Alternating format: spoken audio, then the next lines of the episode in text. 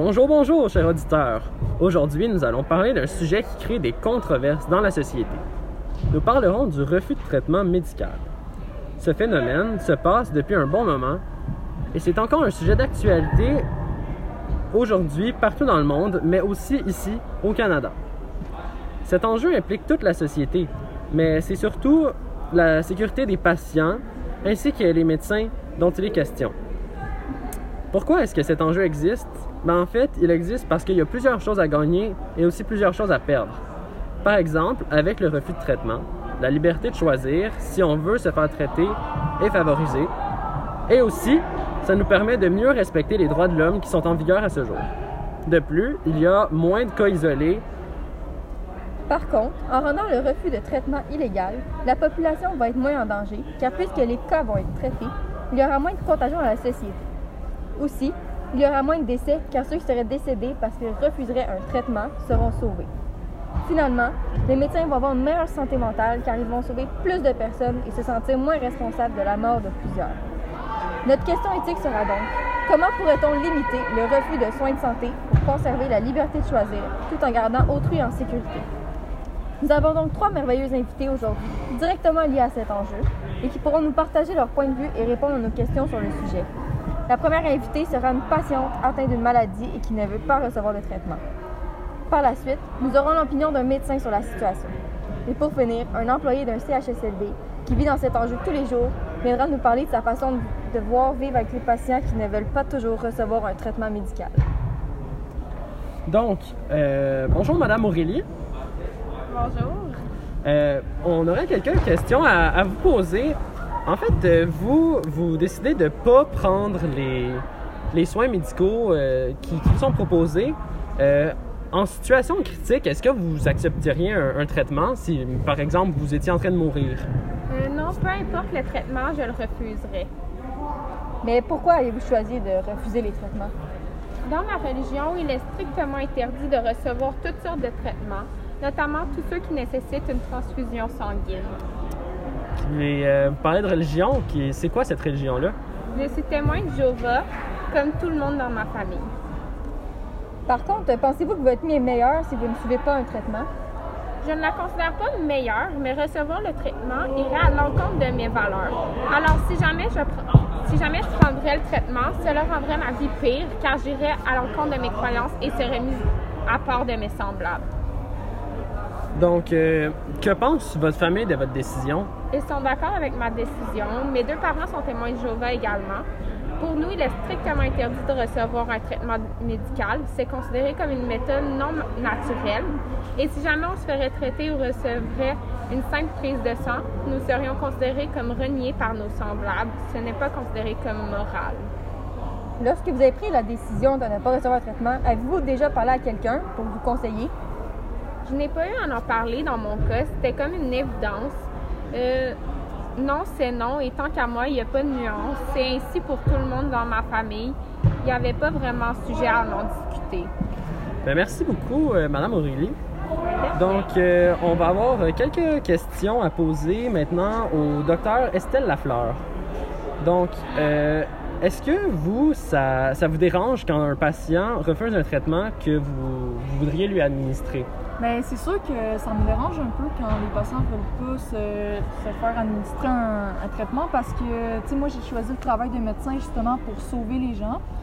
Donc, euh, tu sais, c'est une partie de ma job, mais en même temps, une question éthique. Si eux, ils veulent pas recevoir, c'est sûr que je peux, je peux pas rien faire. C'est légal aussi. Mais ouais, ça me dérange. Vous dites que votre travail euh, consiste à sauver des vies, mais ne peut pas la sauver, la vie des patients qui refusent le traitement. Alors, que ça vous fait douter de votre métier dans ce cas-là?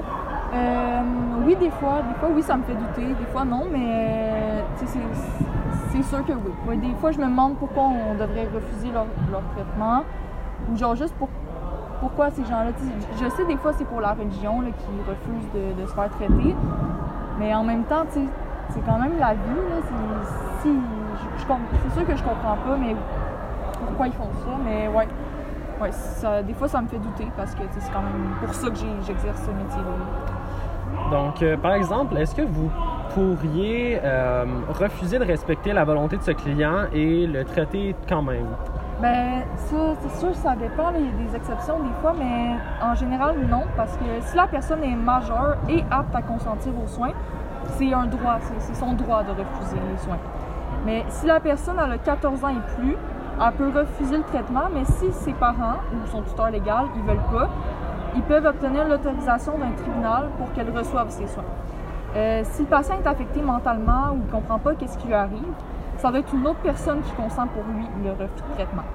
Euh, par contre, les musulmans doivent être traités par quelqu'un du même sexe, mais la santé passe avant tout, alors je pourrais traiter un homme musulman si c'est une urgence. Ça lève la question de qu'est-ce qui est une urgence ou pas, ça peut être problématique des fois. Pensez-vous que ça devrait être illégal de refuser un traitement ou sous certaines conditions ça pourrait être correct? Ben oui, je pense, que ça devrait être illégal parce que c'est quand même la vie des gens qui sont en jeu. Puis de après ça, de savoir que moi j'aurais pu la sauver la personne, mais à cause de son refus de traitement elle est morte, c'est quand même quelque chose sur ma conscience. c'est vraiment pas le fun.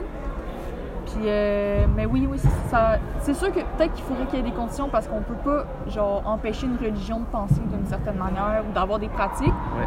Mais si la personne elle a pas de religion puis elle fait juste refuser à cause de ses croyances, ben je pense que ça devrait être illégal parce que elle a, elle a pas de raison vraiment de refuser le traitement. C'est juste elle.